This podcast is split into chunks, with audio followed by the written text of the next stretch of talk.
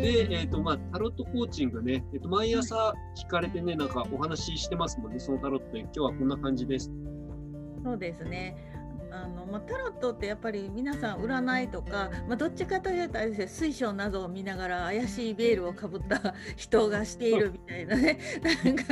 そういうふうに思われるんですけど、まあ、私はタロットっていうのをその占いっていうよりはどっちかというとコーチングマインドを持って読むみたいなことにチャレンジしていて。なるほど。タロットをコーチングマインドで読む、ここの部分も結構珍しいかもしれないですね。そうですねあのなんでそこがくっついたかっていうと私は今メンタルコーチっていうことで、まあ、コーチとかカウンセリングをしてるんですけど、まあ、自分自身もちょっと実は十何年前はもううつであの全然動けないっていう状態から、まあ、こういうコーチング自分自身もコーチングを受けたりあの回復過程でしてきたんですけどその時にちょうど何かのご縁でタロットも学び始めて。あの1日1枚ずつ引きながら、まあ、その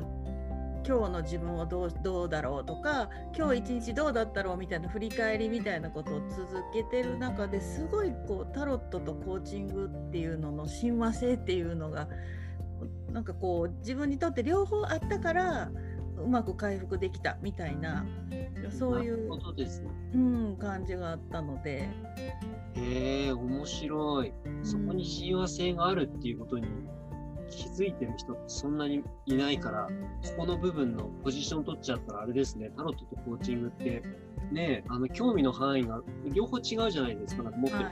て、はい。なんですけれども、それぞれのね、お客さんに対してリーチできるの強いですね、これは。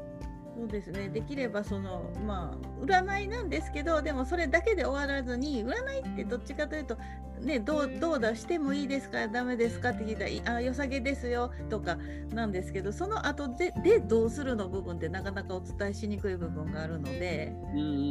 コーチングが一緒になるっていうことで今の状態とでじゃあより良くなるために行動するのはどんなことししますかとかっていうなんかそこまでこうフォローしたいなっていうのがあってやってます。なるほどですね面白いですね。そっか